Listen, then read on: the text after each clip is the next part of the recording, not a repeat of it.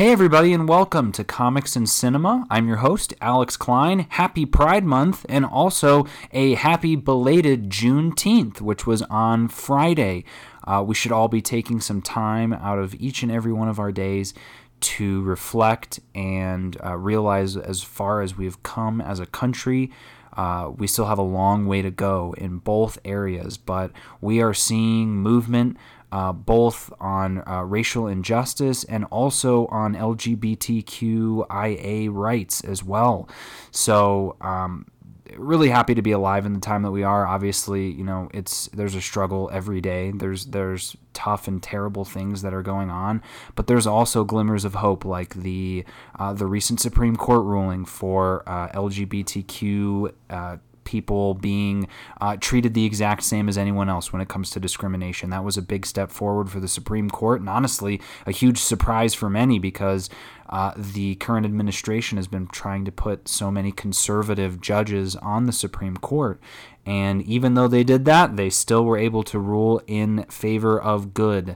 And uh, along with that, too, uh, for, I guess, for Juneteenth, I just read an article this morning that Colorado just signed a huge police reform bill. Uh, the governor just signed that uh, is a million billion times better than the bill that was signed by our president. This bill says in following that uh, it will require all local and state police officers to wear body cameras by twenty twenty-three. Uh, I don't know why it's not immediately, but I'm sure there's you know there's reasons behind that. That body camera footage must be made public. That chokeholds are prohibited. Shooting at fleeing suspects is prohibited. Deadly force can only be used if a person's life is in imminent danger. Police must report every instance in which they stop someone who they suspect of a crime, and they must include that person's race, gender, and ethnicity. Police must report other officers for wrongdoing, and officers can be held personally liable for damages up to twenty-five thousand dollars if they are found guilty of violating an individual's civil rights. That is huge. Even just that last one is huge because that essentially wipes out, uh, what is it, uh, immunity. They have uh, police immunity, and uh, so in most cases they, they can't be tried, and this is essentially taking that back, along with a couple of other great ones in there too, such as the uh, police must report other officers for wrongdoing. I know we constantly see instances where officers later will say, hey, you know, someone discouraged me from sharing this, or, or yada, yada, yada. Uh, it'll be nice to see, hopefully, some good changes coming. So uh, I am both hopeful and understanding that there is still a long road ahead, but I'm glad to see that uh, progress is improving, uh, both again for our uh, for our communities of color and also for our communities that uh, aren't exactly uh, I don't know what the exact word would be, gender specific, I guess you could say, gender fluid, the L G B T Q I A community. Uh, I, I still remember, honestly, it's, it's funny, I, I used to not follow politics very much, but I remember being so happy when the Supreme Court ruled uh, that uh, that any anyone could get married, that basically that uh, any any gay person could get married. And I just thought that was the coolest thing in the world because I think it came around at the, at the same time as a couple of other big issues were going on, and it was so out of the blue. I, I hadn't been following it, but um, I was just so happy to see it, and I, I knew from that day I was like, okay, things are slowly getting better. It takes it certainly takes America a very long time to catch up, and I, like I said, I am hopeful that they will. I just know that it takes time and obviously takes perseverance. So for any of you out there that have been working really hard to push these things forward, whether that's through pro- protesting or writing to your senators or voting, thank you for doing that. I'm doing the exact same. I'm doing my best to push these things forward. My wife and I actually voted uh, just a week ago in uh, the election here. What's nice is uh, Colorado has all mail-in ballots, so we were able to just mail it or fill it all out. It came in the mail and then drop it in the box. So just another shout out too. Make sure you're registered to vote and make sure that you do vote because uh, it seems like a lot of states are starting to try and restrict and suppress voting right now, which is, uh, again, not surprising, par for the course, but with that said, uh, we are going to dive right into our topic for today. So I, uh, mm, what, what was that? Mm, I, come again? Mm, mm, Oh, it's Jaws. Oh, guys, I am so excited to talk about Jaws. Uh, Jaws is a movie that is near and dear to my heart, and if I didn't say it at the intro, I have a special treat, and I don't, I don't know if you want to call it a treat, but I watched all the Jaws movies. I said I, I couldn't decide whether I wanted to or not, but I decided to make it an event. So uh, my wife and I actually watched Jaws two on Tuesday, and then her and I also watched Jaws three D on Wednesday night. And then on Thursday, I watched Jaws the Revenge. I didn't want to make her watch that. Uh, that movie is not good. And then on Friday night, my brother and my cousin came over, and we wa- we all watched Jaws in celebration of Jaws' forty-fifth anniversary, which is this weekend. Uh, technically, it's on Saturday, but uh, when it's an anniversary like this, you can celebrate all year long. So it doesn't matter when you're watching it. I would just say, just watch the first Jaws. But, uh, yeah, so I watched all four. We're going to dive into it. I actually took notes on the th- the final three Jaws movies because I knew if I would didn't do that, that I wouldn't be able to pay attention and I would probably fall asleep. And that is... Um, that is a something that I do not say often about movies, but I know my strengths, I know my weaknesses, and uh, movies between like the sixties and eighties, for me, those movies, if they aren't good, I like them because they put me to sleep. They, they're so... The the way the camera is, the, the lighting, that time period, I just fall asleep. And so, especially with these Jaws movies, I know when I watched them in the past I did. So I was like, I got to find a way to stay awake. And, and surprisingly, I did without any problems. But um, we're going to get to some problems when we get to the Jaws the Revenge. But we will talk about these movies in order. So, without further ado, Jaws, nineteen seventy-five, came out June twentieth of nineteen seventy-five. Again, that's the forty-fifth year anniversary. And this movie is rated P G, but uh, I would probably, if it was today, I would probably give it a P G thirteen rating. It's certainly scary, uh, but there's a there's some nudity in the movie that I would definitely get it a P G thirteen rating for today. And uh, obviously a lot of blood and gore, although it is technically with an animatronic shark. But um, but no, beyond that, this movie is incredible. There is. Um, there's few complaints to be had with Jaws, and I'll point out a couple. I mean, the, the first and biggest complaint, and this is something that is a complaint for all of the Jaws movies, is it is it is almost an entire white cast. And that's something where, you know, when I was younger, I may not have noticed it, but when I was watching these now, it's it's readily apparent uh, to the point where uh, the Jaws two, there are no black people or any person of color in the movies. And then in the other ones, they're they're more token characters, and they, they all die. They all get eaten by sharks. So um, that, there's definitely an issue of representation in these movies, but it was nineteen seventy-five, and, and again, that was something that Hollywood struggled with for a really long time and still struggles with today. Um, so with that aside, uh, the movie is phenomenal. It's it is a masterclass movie in suspense. It's one of the first, and may be the first, uh, blockbuster movie, and it it just surrounds an amazing topic that it, it fascinates the human mind, and that's that idea of the fear of the unknown, of you know what lies beneath. And I'm you know not to quote other movies, but. It's it's it's about a shark, and for those of you who haven't seen this movie, I, I would be surprised because this, again, is a very popular movie. A lot of people have seen it, uh, but I am going to be doing kind of a, a recap of all these films. So if you haven't seen it, spoilers ahead, though honestly with these movies, you kind of know what the spoilers are, right? It's Jaws. So uh, the movie starts out at, uh, it's, it takes place on Amity Island, which is, they don't exactly say where, but it is basically an island off the East Coast, somewhere close to like uh, Manhattan, not Manhattan, but like New York, New Jersey-ish area.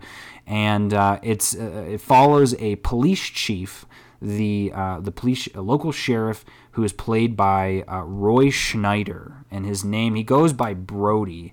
But um, his name is, yeah, it just goes by Brody. I think his first name is Martin. They don't ever really say Martin. They only just call him Brody or Chiefy. And uh, it also has Robert Shaw as Quint. He is the uh, expert fisherman, or uh, shark hunter, I guess you could say. You got Richard Dreyfuss as Hooper, who is the biological expert. He comes in to analyze the sharks, so he's like a scientist. And then there's also Lorraine Gary, who plays Ellen Brody, uh, the chief's wife.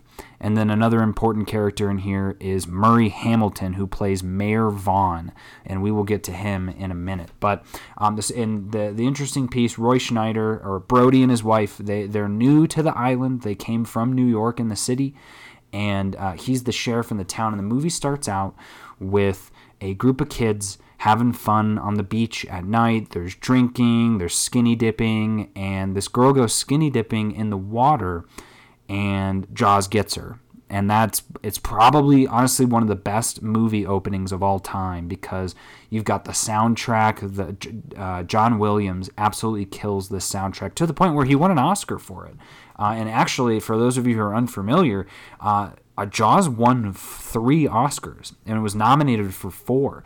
It won for Best Sound, which is totally warranted. The the ocean sounds, the explosions, it's it's very good. And also Best Film Editing, which is also true, definitely deserved. It, it's a great, really well-edited movie for nineteen seventy-five. And then also for Best Music, for Best Original Dramatic Score by John Williams. You can't go anywhere these days without hearing, I mean, you probably won't, but um, in, that it's it's two, uh, what do they always say? It's like it's two lines. The ba-dum. Anytime anyone says that, you'd go, oh, it's Jaws. Instant, instant recognition that it's Jaws, which is so cool. And uh, something that he'll be known for. I mean, shoot, he did Indiana Jones, he did Star Wars, but Jaws is, is up there for him for sure. And it was also obviously nominated for Best Picture as well, but it did not win. Um, so Jaws is, uh, they the girl gets eaten. She gets torn apart, torn to pieces. And the next morning she shows up on the on the shore, and the police chief, Brody, finds her. He's, he's pointed out to her. And at this point they go, you know what? We got to close the wa- We got to close the beaches down. Logical decision, right? And it's funny. Uh, this week, too, someone had wrote a think piece. I didn't read it, but it was essentially with the... It's either with the filmmakers or someone associated with Jaws. But they were talking about how it was a really interesting parallel to what's going on right now in America with the coronavirus. How um, businesses are really screaming to open, and because they're losing money, and the mayors, the governors of those cities are in, in some cases bowing to those whims and allowing the places to be open when maybe they shouldn't be, because cases are still continuing to rise. It's crazy to me that that sort of topic would also translate through a Jaws movie. Like I, I, looking at it beforehand, you would have never looked at those sort of parallels, because, again, that sort of thing hasn't happened since Jaws came out, really. But you've got a mayor, the mayor, and uh, along with a couple of cronies, says, uh, you know, hey, maybe we're being a little hasty on this. Are are you sure that it was a shark attack? And he's like, yeah, that's what we put down in the report. And one of the cronies is like, I actually think it was a boat accident. He's like, you told me that it was a shark. He goes, yeah, but I don't think I was thinking clearly. And, you know, total, total uh, swamp-type behavior. And uh, they said, you know what, we're gonna we're gonna keep the beach open. And you know, what is the chief gonna do about it? He so what does he do? He stays at the beach, and he just sits there and watches. And there are beachgoers there. And again, the the mayor's explaining to him, next weekend or, or in a couple of days, it's Fourth of July, which is also, you know, appropriate because it's about to be fourth of July now. But there's fourth of July. This is when the island makes money. Basically, like, you may not understand that because you're an outsider. You you came from the city. You may not get island life, but this is where we make our money. This is where we make our money for the year. And if you close these beaches down, we're going to lose it all. And he's, you know, and we're all thinking, like, you're a complete idiot. And, uh, and of course, almost... Almost uh, comically, literally within like the next five minutes, someone gets eaten. And uh, they're all freaking out. Everyone on the beach is freaking out. And the mayor's like, I don't, you know, oh my goodness, I don't know what, what we're going to do about it. And so, um, you know, it was a young, a young kid gets eaten. And it's during this time, too, this is where you're getting a lot of those really suspenseful underwater shots. And I, I really thought about it this time, because I've seen this movie a lot. I, I can't count the amount of times I've seen it. Uh, when I was younger, when I lived in Texas, my family, we, we had this movie on V H S. We had a two, I was about to say a two disc, but it would have been a two V H S box set of Jaws. It was like a special edition, and we we wore that thing out to the point where uh, one summer uh, on the back of our house, my dad, he would put a a white sheet, a big white sheet on the side of the house, and we would project movies onto it, because we had a pool in the backyard, so we would we would swim around in the pool and watch it. And we did this movie one night, uh, one summer night, and not only was it amazing, it was terrifying. Like sitting sitting in a pool, uh, not being able to see what's underneath you. It's just that that idea that you don't know what's there. And I, I almost wonder, and I, I could have sworn I saw something about this, that um, this movie was bad for, for beach business for a while, that a lot of people were afraid to go in the water because of this movie. But at the same time, this movie isn't telling anybody anything they don't know. Obviously, the shark that's in these films, the sharks that are in this, these films are hyper-exaggerated, right? It's not. It's very rare that you're going to get a shark the size of Jaws that has a vendetta against specific people, which is, you know, categorically isn't true, right? Science will tell you that sharks don't pick, and the people in the movies say that as well, but they do. It, Jaws does, and not only that, but that they. Um, you know, they're gonna they're gonna keep attacking people. For the most part, sharks are. I mean, they'll they'll attack people. There's no question about that. But it's not like they're trying to, right? Like they're just animals. They they have an animal brain that you can't tell them not to do it. They're not gonna listen. They're just animals. Um, but it's it's there. The threat is there. If you're out in the water at dusk, at dawn, during feeding times, making noise, flapping your hands around, paddling like an injured seal, there's a chance you're gonna get attacked by a shark if one is there. And uh, that, I mean, I already had that fear anyway, but it, it was to the point where whenever we would go like on vacation to um, like the beach, this movie, I would always think about this movie. But when you're in the water, all I would have to th- think like in my head, I would, I would tell myself, technically, you don't know what's out in the ocean. You can't see what's out in the ocean. And immediately I'd be like, all right, I'm going back to the shore. Like, that's all it would take for me to turn around and leave. Like, you you really can't. You, especially if you're out kind of in deeper water. Like, how do you know there isn't a shark underneath you? Like, oh, my God. I couldn't do it. I could. It's, oh, I'm, I'm getting the chills right now. And that's what makes this movie so good. And it's also why it makes this movie so much better than the other three movies, is because this is a phenomenon. It's not a like a sustained issue. You can be afraid of something, and if if if especially the way that they do it in the in the future films, you can't keep mining that same fear. Like, there's only one way to look at this fear, which is that you don't know what's in the water. A shark can eat you. That's all it is. And to make a movie about that is brilliant. But to continue to try and make movies off that same premise, you're not going to yield the same results as you would on that first time. Because again, all it takes is one time to get scared. Like, you don't need to be told twice. I know that sharks are dangerous. And so the way that they make it in this, everyone, almost everybody, is completely oblivious. There's a great scene after that where um, Brody's back at his house with his wife, and his son is playing in a boat right right off the shore, right on their dock. And he's like, hey, hey, get off of there, get off of there.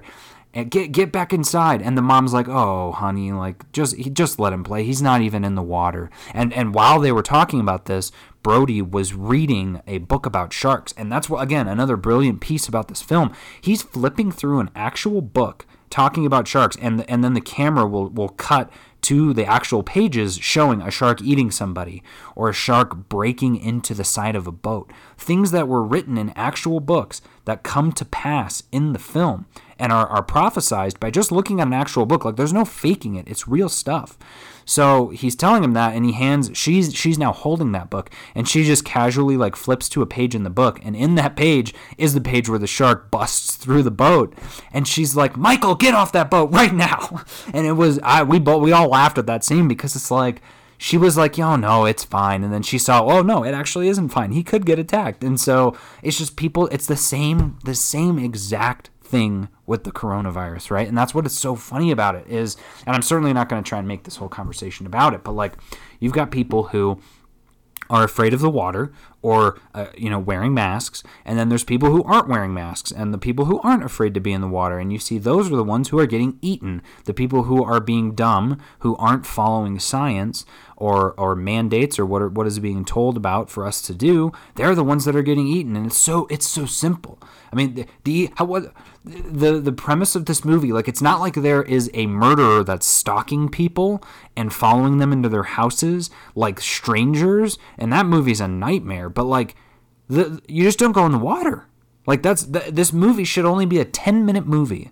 It should be, uh-oh, there was a shark attack. All right, no one go in the water. We'll starve the shark out. Because, and, and they say, they bring in they bring in the biologist, and he was explaining, you know, great whites are very, or he just says at that point, the shark is very territorial. And uh, so, you know, that's the easiest way to stop this, is pull everyone out of the water, take away his food source, and he'll leave. But is that what happens? No, because you have people who want to go out in public and people who want to go do the same thing that they were always doing because it's easier for them than learning something new. It's easier than being told what to do than following the rules. They want to do that. And because of that, the shark continues to stay. The coronavirus continues to stay. It's it's crazy how this is the exact same thing. The solution is so simple. Stay home. Stay away from the water. But uh, people don't like following that. So uh, so this guy comes in and they call him. And at this point, they're figuring out, okay, what can we do? Let's hunt the shark.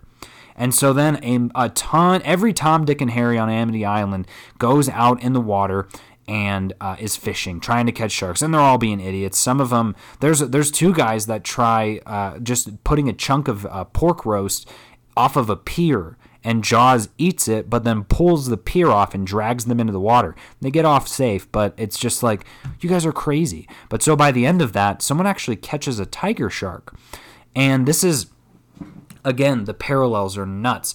Someone catches a tiger shark, and the mayor goes, awesome, we did it. Now we can reopen the beach. And the biologist, Richard Dreyfuss, is like, I don't think that's a good idea. He's like, yes, you caught a shark, but this isn't the shark. This shark's bite radius is so much smaller. We're dealing with a, a much bigger shark. He's like, Let, let's just cut this guy open. And then we'll, you know, we'll look at him and see what's inside him because they have a digestion tract of twenty-four hours. We'll see if there's a kid in there. And they do. They cut him open and there's nothing. But the mayor doesn't care.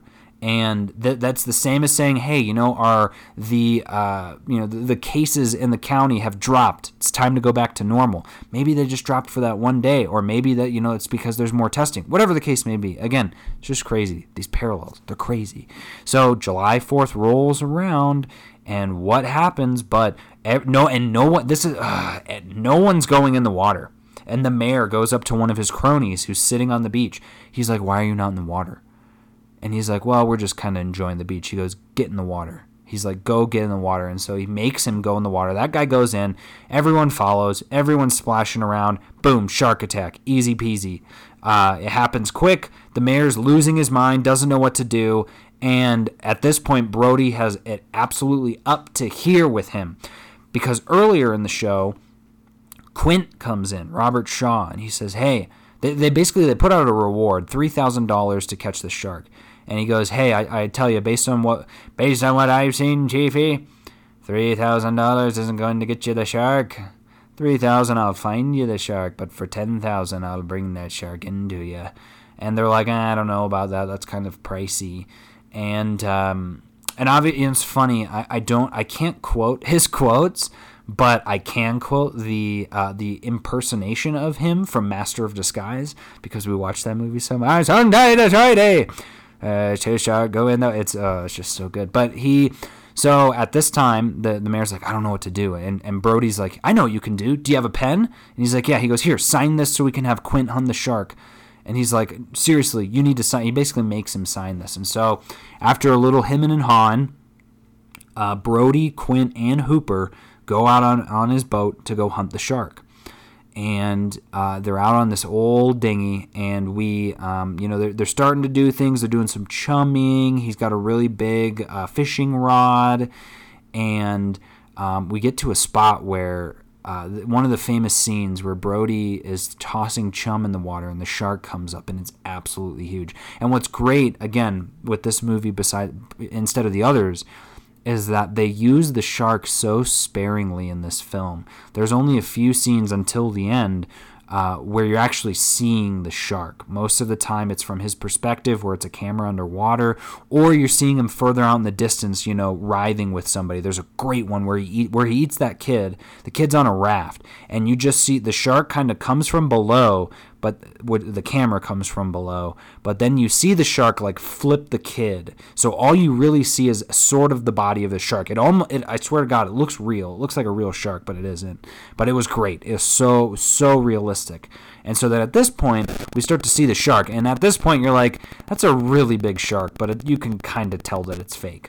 And again, I bet you you couldn't in nineteen seventy-five. Absolutely no way you'd be able to tell. But um, he comes in and he says, "What's the guys? What's the famous line that Brody says when he comes in? Huh? We're gonna need a bigger boat." That is actually not the line that he says. This is this is one of those oft misquoted um, uh, lines, kind of like Luke, "I am your father." That's you know that's not the line. It's "No, I am your father." In this one, it's not "We need a bigger boat." It's "You're gonna need a bigger boat," and he goes, "You're gonna need a bigger boat." And then, um, you know, he, he says it a couple times. You're going to need a bigger boat, right? And he's like, they won't go get a bigger boat, but one hundred percent they need a bigger boat because everything they use to try and bring the shark in is just doesn't work. It's just, the, the shark's got to be like thirty, thirty-five feet, I think is what he says. And um, but then they, you know, the shark ends up eventually busting through the boat, ripping people to shreds. It kills Quinn. And by the end, the boat is sinking at this point. And it's, it's you know, he's hanging on by a thread. All that's left is Brody. Hooper decided to go down in a shark cage and got knocked out and is literally hiding underwater from the shark. So we don't know where he is exactly. But Brody is hanging onto the top of the mast with a gun. He threw a um, like a gas canister, something you would use for scuba diving, inside the shark's mouth. And it's sitting there in his mouth. It's that big. He shoots the gas canister and blows the shark to smithereens. He says, "Smile, you son of a bitch." Boom! Fire, shoots him. Explodes into a beautiful firework of blood and guts in the water. You get to see his severed body sink down to the bottom with a giant piece of bone sticking out of his uh, out of his neck. You're like, oh man, this shark is dead. And then one of the things that is like, it's cool, but it also bugs me is, is one of these is one of the movies that it just ends. So uh, Hooper pops up out of the water and they kind of get reunited. Great to see you. And then they start swimming back to shore. They're probably like, honestly, they're probably a couple of miles from shore, maybe a mile or two. Um, and that's it. They paddle to shore and the credits start running. And I'm like, well, well but you know what happened? There is no justice for the mayor. In terms of, like, I wanted to see the mayor get his comeuppance. I wanted to see him get destroyed. And he doesn't. He doesn't. And and I'm really annoyed by it. But, hey, like I said, there's very, very few complaints besides that with this movie. It is the perfect summer blockbuster. It is a fantastic film. It's it's a great film if you like uh, sharks, if you like swimming, water, ocean, um, and then also if you want to see kind of some uh, just a really good suspense movie. Just a lot of a lot of great stuff there and a, a lot of good horror for the time. Again, I uh, was worried about going in the water for sure after seeing this the first few times, but now I can just appreciate it as a great movie, even though I am still really scared of the water. All right, Chiefy, we're going to move on to Jaws two. Uh, Jaws two is a... Uh, so Jaws one came out in nineteen seventy-five. Two years later came Jaws two. Which uh, is different. Uh, I'm checking real quick. It looks like different. Uh, yeah, different director, obviously. Spielberg wouldn't touch that with a ten-foot pole. Uh, if you guys didn't know, Steven Spielberg directed Jaws. But uh, Jaws two is directed by Jeannot Swark. Uh, but both were written by, or it's based on characters by Peter Benchley from the first one. So no, completely different people. The only thing that's the same is Roy Schneider, Lorraine Gray or Gary and Murray Hamilton are all repl- repl- reprise, excuse me, their roles. So um, that's Brody, Brody's wife, and the mayor. And do we get to see justice for the mayor in this one? Nope, no, we don't. This movie is um, basically a second shark shows up terrorizing the water, and uh, this is, I mean. I, I can't even express to you that it's like It's essentially, and I watched it first, and that's I'm glad I did. I'm glad I got through all three of the uh, the bad ones before I watched the amazing one. I would recommend the same to you guys. And hey, I'm gonna I'm gonna try my best to recap these so you don't have to watch them. But I would say if you're gonna watch any of them, I would just do Jaws two and Jaws three. Uh, and the reason for Jaws three, we'll, we'll get to when we get to it. But for Jaws two, uh, same intro. It opens up the exact same way underwater, but it actually felt a little bit like Creature from the Black Lagoon because uh, there's just some scuba divers in it now that are scuba diving, and then boom, they get attacked, they get killed. And um, and then we, we flash forward to, again, this is late seventies, all of the kids that are in this. And this, this one definitely focuses more on the teenagers, or, or I guess they're teenagers, like high school students. Whatever they are, they look terrible. They look absolutely terrible. These are the, like, I just can't imagine having grown up during that time. If any of my listeners grew up during the, na- the late seventies, I, I bet you, I hope you can relate. If not, I apologize. I'm, I, you know, I'm a young man. But uh, but boy, were their outfits terrible, their haircuts were terrible, uh, and again, zero representation in this film, which was, was a nightmare for me. It just it felt, it did not feel like it reflected the current world that we live in, but it certainly felt like Jersey Shore, uh, and that's kind of what they kept talking about was Jersey Shore. So now we're following their kids, including the mayor's kid, who I'm calling, who I called in my notes, Larry the Loser, because he is a slime bag. He seems like a Brett Kavanaugh kind of guy. Uh, along with a lot of the other characters in here, but uh, then there, you know, we get to a spot where it's on the we're on the beach again in the water. There's a girl who's jet skiing, or she's she's being pulled by a boat on a ski, and she's just on the ski, and a shark attacks and kills them both. And at this point, we uh, we don't even they don't even notice. They get reported as missing.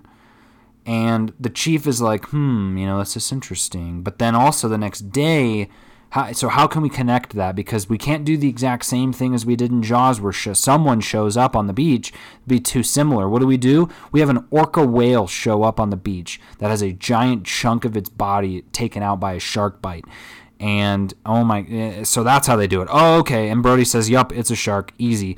He sees it. He gets really shaky and nervous. Next scene, he's in his office dripping cyanide onto bullets that he then seals with candle wax, as if he's ma- he says he's making uh, like cyanide bullets for the shark. Insane to me. I was like, okay, cool. I guess maybe that was a thing back then. All right. And uh, but then he turns into the chief who cried shark is what what I wrote down here as well. Um, at this point, we get right back to where we were in the first Jaws. He is patrolling the uh, he's watching from a like a like a, a nest, like a Hawkeye nest, a, a mast in the ocean. And the mayor is showing some new prospective uh, people who are going to move to the town, the beach. And they're like, who is this guy? And the mayor's like, you have got to be kidding me. What is he doing up there? And he's like, I'm looking for sharks. Are you, you know, we're not going to let this happen again. And then he becomes the mayor who cried shark because he cries shark and asks everyone to get out of the water and then starts firing his gun into the water, all at what he thinks is a shark. And like a, a teenager who's next to him is like, dude, it's just, it was just a school of fish. And everyone's like, man, you're crazy. But then it turns out there actually is a shark. And uh, but then at this point, he gets he gets uh, gaslit by uh, by the mayor and all of his cronies because the police are actually they recover the camera from the scuba divers at the beginning of the film. And on a photo that is recovered is a you can make out the photo of a shark. And he tries to show this to them, and they're like, I don't see anything. And he's like, are you kidding me? It's right here. It's right in front of your eyes. There's a shark. And they're like, I don't believe you. So what do they do instead? They fire him. And uh, so he gets fired. He starts drinking. And then at this point, we follow his son. So his son, Mike, who's grown up now, leaves the house, sneaks out, and him and some friends, along with his younger brother, who makes him sneak out with him, um, they uh, they go out on the boat. They go sailing. And of course, they you know they get stuck in this area, and the shark starts attacking and eating some of them. And uh, again, all of them are there, including the mayor's son, Larry the Loser. There's also a guy I've got here named Dumb Eddie, uh, who is also super dumb. And uh, so the shark flips all of the boats. Every single boat gets flipped by the sharks. And at this point, I'm thinking to myself, like, okay, the chief better get his job back because clearly there's a shark problem, and he's trying to solve it.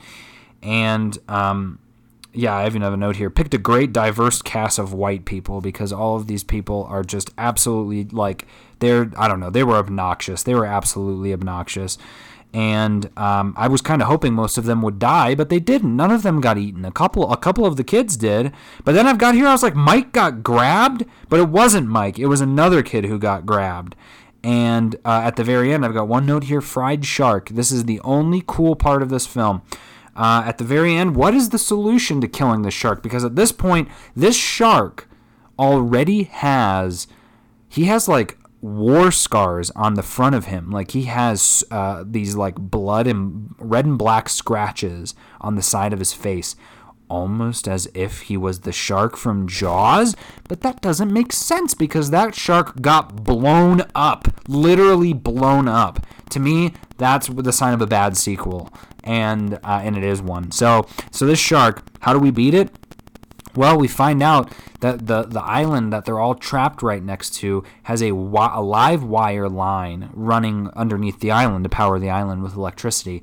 And uh, so he's literally whole. Uh, Brody is holding up this giant wire, and he's like, "Come on, you son of a bitch!" And the the shark jumps at him to eat him. He ducks, and the shark bites on this live wire and gets electrocuted. He's literally biting through this live wire and just, and that part was really cool. He's getting like fried and zapped, and then he explodes. And I'm like, awesome, can't wait to see this exact same shark in the third movie and, and figure out that he didn't actually explode twice in a row. Like, it remind this shark is up there with Michael Myers, with Freddy, Jason. He just can't be killed. And it, no more apparent than in this film. But uh, now we are going to, Chiefy, we're going to dive into uh, Jaws three D. So my final thoughts on Jaws two. It was an admirable attempt at trying to create a cohesive story uh, uh, and like a follow-through. It, the, the, to focus on the story of the man who cried shark, I think that was it would have been an interesting take. But to, again, have no... Like, the movie ends after that. So we do not get to see him get his job back. We do not get to see the mayor get, you know, reamed for this or, or you know, messed up for it. He's not. He get, everyone gets away with it. It's like a, it's like they're trying to wrap it up in a nice, neat bow, and it doesn't work. But if it's a bad movie, it does work. You can you can forget about it. But if you were really trying to be a, a good movie, they would have tried a little harder for sure. So that's Jaws two. And uh, now we're going to move on to Jaws three D. So this came out in nineteen eighty-three, which would have been five years later, man. If I had the audacity to make another shark movie five years after a pretty poor movie to begin with, like, these are these were guys were brave. It's an all-new all-new cast. Joe Alves is the director. But what I was saying earlier, Dennis Quaid is in this movie. Dennis Quaid plays Mike Brody, even more grown up. And now uh, this movie is the the diversity in this movie is more. There is more. The so this movie takes place at SeaWorld, and the um, kind of like the owner, I guess, of SeaWorld. His uh, his name is Calvin Bouchard. Uh, he is played by Louis Louis Gossett Junior And so it's nice to see definitely some diversity now. Like, it made so much more sense in this film. And again, this film wasn't terrible. And I, I after seeing it now and paying attention, I, I'm struggling with whether I like it more or less than Jaws two. I feel like they're right there at the same sort of mediocre. But it was cool to see Dennis Quaid super young, and uh, to see that he's basically the exact same. And so when you watch this movie, I think you'll kind of understand how he got into acting, or how he made his way into acting, because he's just got this swagger about him that is present in all the movies that he's in, but it's cool to see that he's had it for so long. Uh, and I don't know, I, I thought that was kind of cool. Leah Thompson is in this movie, the mom from uh, Back to the Future. Uh, in, in the past, and she, she was pretty good as well. And then Bess Armstrong is also in this movie as Mike's uh, girlfriend, and she, I'm looking here to see if she's been in anything that any of you may recognize, maybe, uh, I, maybe not really. It says that the, she, her, she's known for Jaws three D, High Road to China, My So-Called Life, and The Four Seasons, and I haven't seen any of them except Jaws, so we'll see. I don't know, when I saw her, I was just like, she looked, she looks familiar. But um, this movie's got a twenty-seven on Metacritic score, and they're not they're not wrong at all. So Jaws three D, Boy, is it three D, and boy, is that three D bad. Uh, I documented in my notes every time they tried to do a three D something or other. So for this movie, I'm I'm going to give you a quick rundown of the... Because this movie is only an hour and thirty-four minutes or something. Um, I can sum it up in five minutes. Uh, Dennis Quaid, Mike Brody, he works at SeaWorld with his girlfriend, Catherine Morgan. Catherine is the head biologist who feeds the animals, understands them, studies them. Uh, Mike works on the cages, and he works on the infrastructure. So this SeaWorld is built right by the ocean, uh, and, and within this, a piece of the integrity uh, is fails, and a shark gets in. And uh, they find out, I'm trying to remember how, I'm, I'm sure it'll be in here, but they, they find out basically, and we get to a, a piece, and I'll touch on it here, but that, that's essentially the story, is they're at SeaWorld and a shark gets in. So definitely different than the other two Jaws for sure in terms of its its concept, but then it just turns into the exact same. So here's what I've got. I've got, oh my God, three D fish head. At the very beginning, we open up with that same Jaws sort of underwater thing, and there's a fish that gets eaten, and the fish head starts coming out the screen. Ooh. And that's it. That's literally it. And then, yeah, I've got notes on here. Mom, Back to the Future. That was cool to see. um SeaWorld before SeaWorld. I think this was right around when SeaWorld came out. uh, I'm gonna have to Google it, because I don't even think, does SeaWorld exist anymore? We're gonna have to we're gonna double check, and it looks like maybe it does. Uh opened, oh yeah, okay, March twenty-first nineteen sixty-four. So um so yeah, they they must have gotten some money from this for sure to to let them use SeaWorld's name and likeness and all of that. But then we've got a three D arm. uh Yeah, there was a guy who's trying to seal the gate after the integrity failed. A shark eats him, and his arm comes at the camera. Whoa! And then three D water uh, reed. Oh, a water reed. Yeah, they're like they're like on the side of the of the, the bay, and there's a bunch of plants, and this water reed like just comes at you. It's so dumb. Um, his okay, so they they explain this really quickly, which again doesn't make sense. His parents moved to Colorado. As in, Brody and his wife moved to Colorado, which doesn't track with Jaws the Revenge. We'll get there. But they moved to Colorado, and he is he gets a call. He's going to go to Venezuela. He's been called to a job there. And so she's like, oh, I don't know if I can go, but I want to go, blah, blah, blah, blah, blah. Who cares? Um, death of a kid on an inflatable raft. I don't even remember this. Maybe this was this was a kid that was maybe trying to sneak in. I don't know. But then at this point, they start investigating, and they find the shark. But they get saved by dolphins. Oh, that's great. That's cool. But then we get to the meat of this conversation for this movie. This is the only interesting thing about this film, is there is a anti-conservation message in it. And I don't know if they were trying to make it that way, but listen to this and tell me what you think. So they know there's a shark. They've acknowledged there's a shark, and this is the best part. Everyone agrees there's a problem. So so the, the main players who are now dealing with this are Mike and Catherine, the girl, boyfriend and girlfriend, but then also um, Calvin Bouchard, who is like the owner of SeaWorld, but also Philip or Philippe Fitzroyce, who's like this Australian philanthropist photographer, and I guess he made all of his money from some whaling thing or some whatever it is. Everyone th- he's like famous or so. It doesn't make sense.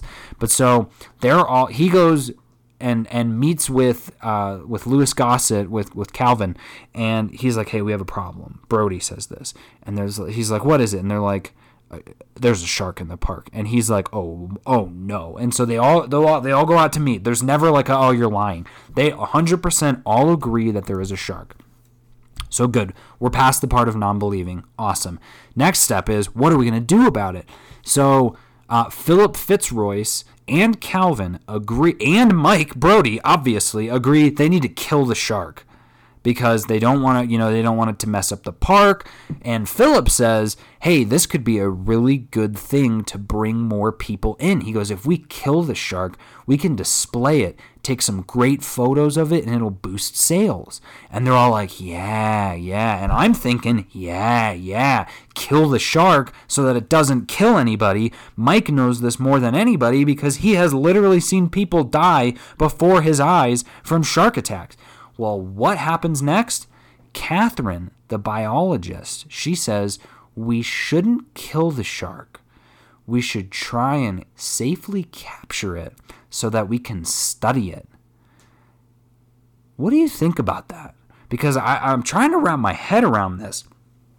I can't tell if this movie has an anti-conservation message. You've got the person who is the scientist, supposedly the coolest head of all four of those heads, the only one who thinks with a scientific mind, not a money mind, but her recommendation is what causes all of the death, right? In a case like this, and again, yes, every, every life is precious in this in this regard. The animals are precious. I, I truly believe that.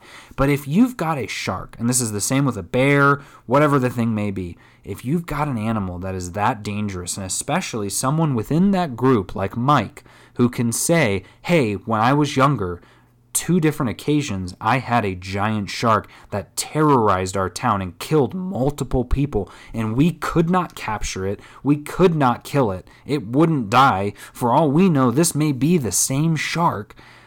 We need to kill it, because if we don't, more people will die. That's not like a, a hypothetical sort of thing. It's like, it, you know, like the punishment comes after the crime. This is a, we know it. It's a killing machine. We should kill it. That would be my thought. But if we're saying we're going to save it and cause more lives to die, which ends up happening, then is that an anti-conservation message to say that that person who's suggesting that is actually wrong? Because in this case, she is.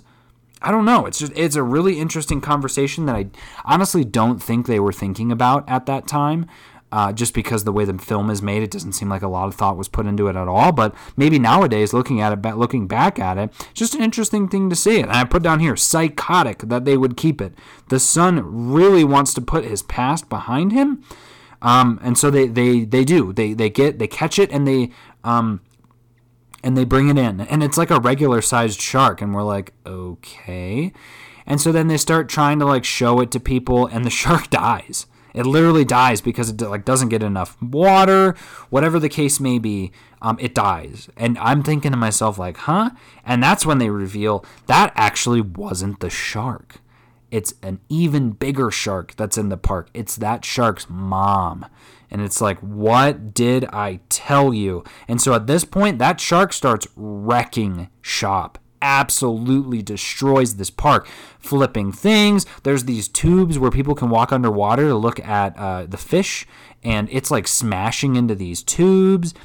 And uh, the photo guy, I have here the photo guy that uh, Philip, he's eaten whole. That shark eats him whole. Like it goes right into his, he goes right into his mouth. It's crazy. And uh, what happens is at the very beginning when they're going to catch the shark, uh, that guy Philip, he's got these these grenades that he's gonna keep. He's like, I'm bringing grenades just in case. And she's like, no, no weapons, no grenades. It's too dangerous.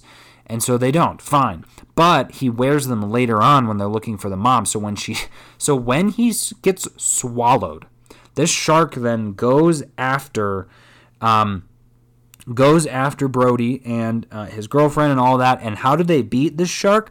They corner him in one spot underwater, and he like bends this uh, this pipe so where it looks like a hook, and hooks the pipe into, so the shark opens his mouth, and that guy is still in the shark's mouth, so you can see the grenade on his belt.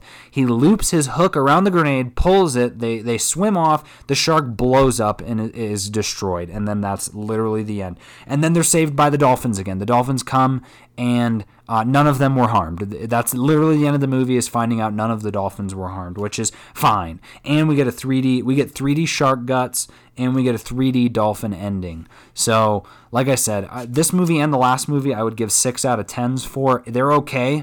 If you're a huge fan of Jaws, and my wife and I both made it through. We didn't fall asleep. It wasn't a huge deal, but they're definitely, they're kind of boring.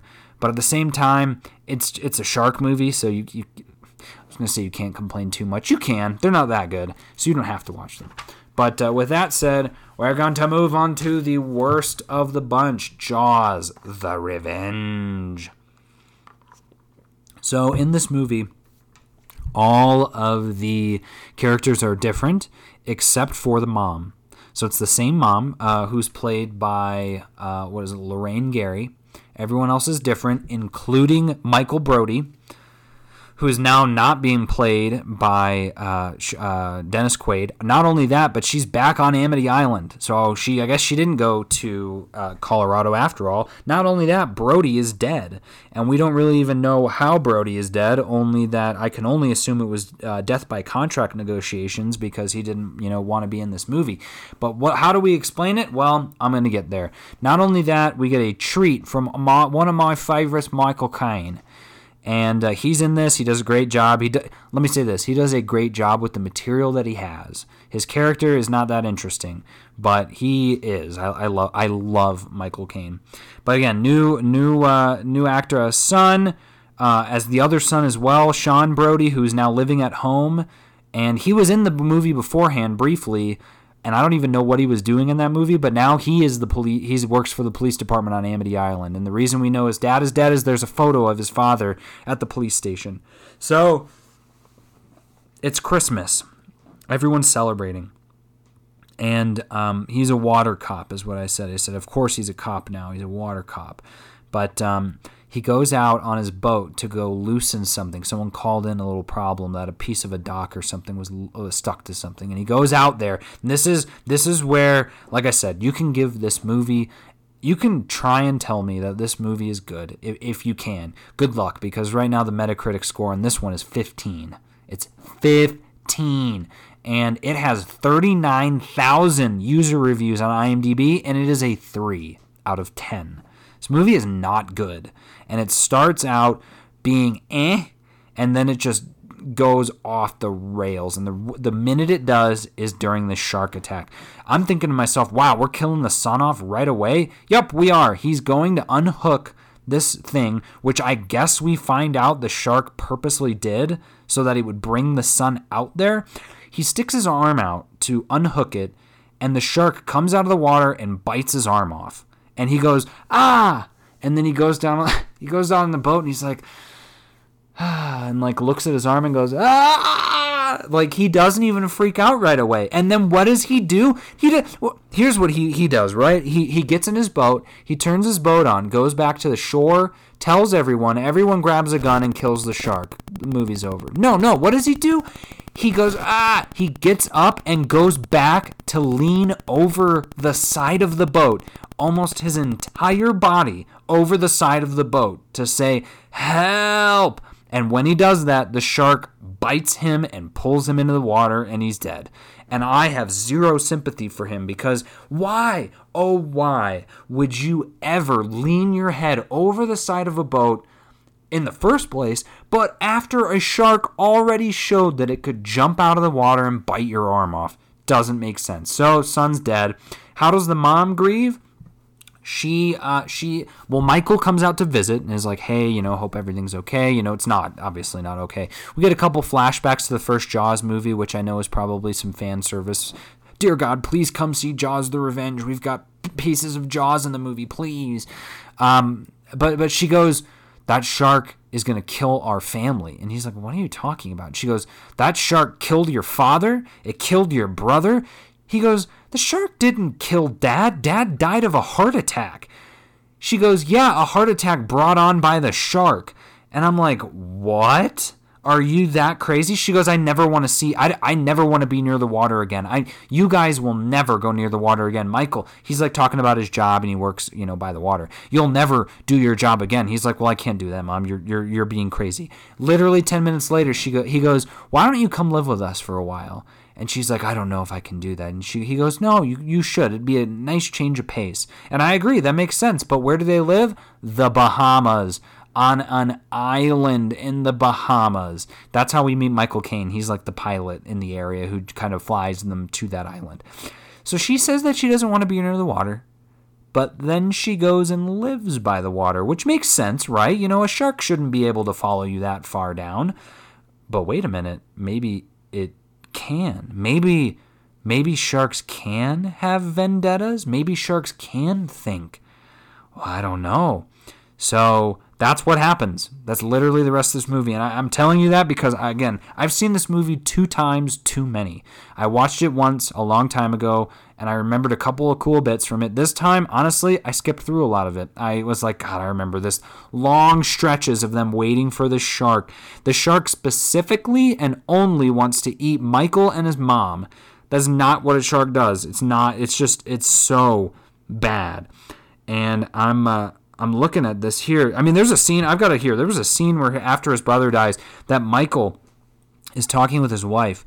And he goes, you know, my, bro- my brother and I used to... And he just takes off running. Literally full sprint running down the beach. And his wife goes, where are you going? And he goes, nowhere. And I'm like, what? Um, let's see. Uh, after... She starts swimming. Oh, okay, yeah, I have here. She she said she told a kid not to go in the water, and then the next scene, she's swimming in the water. And I'm like, that doesn't make sense, but it was a, just a dream. And then I've got here, oh, this person dies, and then I have this person didn't die, actually. The uh, shark is back for revenge. The son doesn't tell the mom the shark is back. Why not? Doesn't make sense. And then the shark blows up. Blows up the exact, exact same way as in Jaws one. And what's even crazier, guys, is they almost use the exact... I think they use... I'm. You're hearing it here first. Uh, I'm not going to swear to this in court, but they use the exact same scene from Jaws. And I know that because I literally watched them back to back. I watched Jaws the Revenge, and then I watched Jaws one night apart. The shark, exact same. It explodes, and then the body floats down in the water, and it's the half body with a piece of bone sticking out of the neck, just like I said for the first one. It's the exact same. That movie is a nightmare. Do not watch it. Uh, if you want to watch it again, hey, you've been warned. It's definitely worth a watch if you're a fan of Jaws and you want to see the lore behind it. I think it's a movie that you could at least watch once to try and watch to say that you watched it. But other than that, it's not worth your time because, again, this one's even shorter. This movie is an hour and twenty-nine minutes, so it's super short. Again, all four of these movies are all on H B O Max, so they're easily accessible. Also, you know, you, you, they're they're available. I think they may be available somewhere else, maybe not, but H B O Max is where you're going to find those films. But overall, I, I I think it was a good celebration of the uh, the meaning behind Jaws to watch all of them. I'm glad I did. I will never do it again. Uh, this will be the last time. I, I will see. Who knows? Maybe in the future my kids are going to ask me to watch these, and I'll, I'll tell them, you know, I'm not feeling well. But um, for Jaws itself, this will not be the last time I watch it. That movie is timeless. That movie is amazing, and it stands the test of time. And that is a testament to the filmmakers, to Steven Spielberg, to the acting, and to just the realism that they bring into it. Like, the only thing that is crazy about the first Jaws movie is how big that shark is. That's literally it. Everything else is real. It preys on kids and people who are splashing in the water. That's a real thing. It's really hard to kill because it is a giant shark. And uh, once it is killed at the end, the catharsis you get when he blows that shark up is so good. And then it is, it is just tarnished the minute that the next movie starts playing. So those are my thoughts on all of the Jaws movies. Again, I so I gave Jaws one a nine out of ten. Uh, I think that movie is incredible. It stands the test of time. Jaws two and three D are both sixes out of tens. They're all right. Uh, they they give you a little more background and, and, and let you kind of go back to Amity Island a little bit to to uh, relive some things. But if you can, avoid Jaws the Revenge. I give that a four out of ten. That that a four for me is terrible. That is a that is a really, really, really bad movie. And it, it, it is. It is a stinker through and through. I would rather get attacked by a shark than watch Jaws the Revenge. Um, and preferably a small shark that just leaves a cool scar on me. So for that said, for Comics and Cinema, thank you guys so much for tuning in, and don't go in the water.